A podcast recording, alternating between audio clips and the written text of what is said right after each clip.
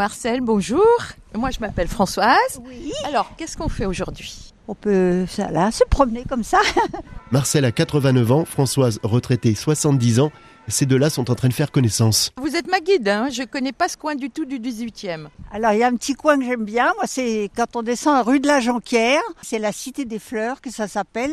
Contrairement aux apparences, Marcel est malvoyante et c'est compliqué pour elle de sortir seule. Euh, oui, chez moi, je me débrouille très très bien, mais dans, dehors, je peux pas. Je, je vois rien et là, je suis perdue. Les clubs du troisième âge, elle a bien essayé, mais sans conviction. Vous savez, je suis déçue un peu dans les clubs, dans les choses comme ça, parce que les personnes, pourtant, nous connaissent depuis des années. Personne nous demande, euh, me demande euh, si j'ai besoin un jour qu'ils m'accompagnent quelque part. Oui, Ça fait drôle quand même, parce que euh, je sais pas, je comprends pas la solidarité. La solidarité arrive avec Françoise qui ne demande qu'une chose, aider. Moi, j'adore les gens très âgés parce que ils ont une connaissance, ils sont, ils, ils goûtent chaque chose, chaque petit truc leur fait plaisir. Ils sont heureux comme tout. C'est formidable.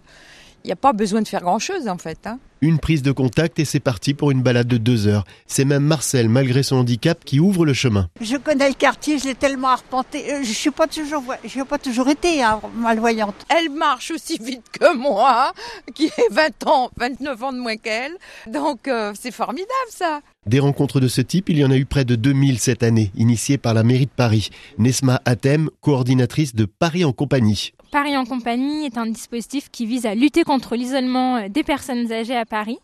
Euh, donc on propose aux aînés parisiens isolés d'être accompagnés par des bénévoles comme Françoise aujourd'hui qui est venue chercher Marcel et qui l'a accompagné pour une petite balade dans le 18e arrondissement. Déjà 1000 citoyens accompagnateurs inscrits, 800 aînés en demande pour de simples balades, mais pas uniquement. Et voilà, de pouvoir euh, se rendre à leurs rendez-vous médicaux ou encore euh, de se rendre à la mairie de leur quartier pour effectuer des démarches administratives. Les accompagnateurs disposent d'une plateforme numérique pour s'inscrire, pariencompagnie.org, les aînés d'une ligne téléphonique dédiée, un dispositif simple qui s'adresse aux 175 000 personnes vivant seules à leur domicile dans la capitale.